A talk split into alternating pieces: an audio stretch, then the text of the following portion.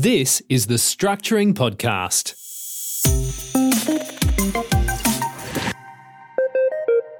Good day, everyone. Terry Ward here, and this is episode 32 of the Structuring Podcast. Today's topic is bucket companies.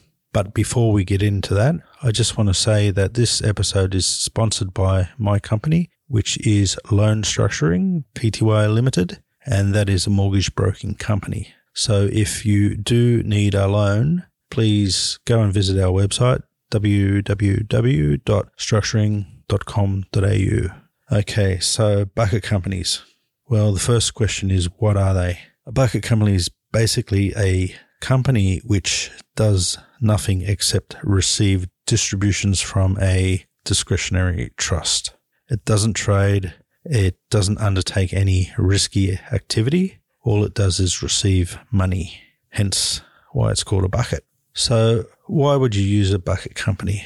Well, the main reason is generally taxation. An individual can be taxed at up to 47% with the Medicare levy, and a company, on the other hand, will be taxed at 30% if its income is from passive sources. A trading company could be taxed at 25%. So the main reason is tax. A bucket company can pay up to 17% less tax than an individual. And as an extreme example of that, let's say a discretionary trust had $100,000 income in one financial year. That income could be distributed to a person on the top marginal tax rate. So they would pay 47,000 in tax. But instead, it could go to a bucket company and that company would pay 30000 in tax. So that is an extra $17,000 tax saved in that one year. Now, think about all the extra compounding that an extra $17,000 invested and reinvested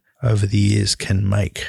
The second reason to consider a bucket company is asset protection. The issue with a, a, discretionary trust is the income generally must come out each year, otherwise, it's taxed at the top marginal tax rate.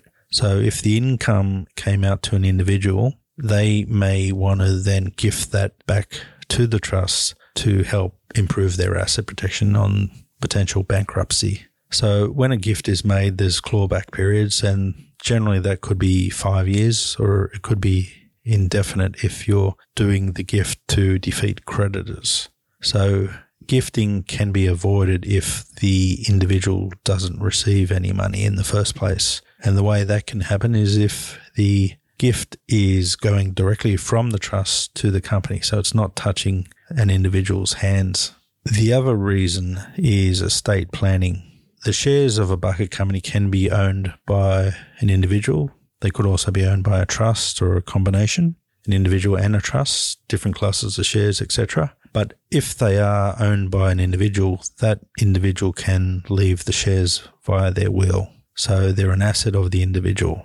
And that means the shares of the individual could be left to the trustee of a testamentary discretionary trust. So, from a previous episode, you know there's a lot of tax benefits with a testamentary trust. And in this case, the shares of the bucket company could go via the will and end up inside a testamentary trust.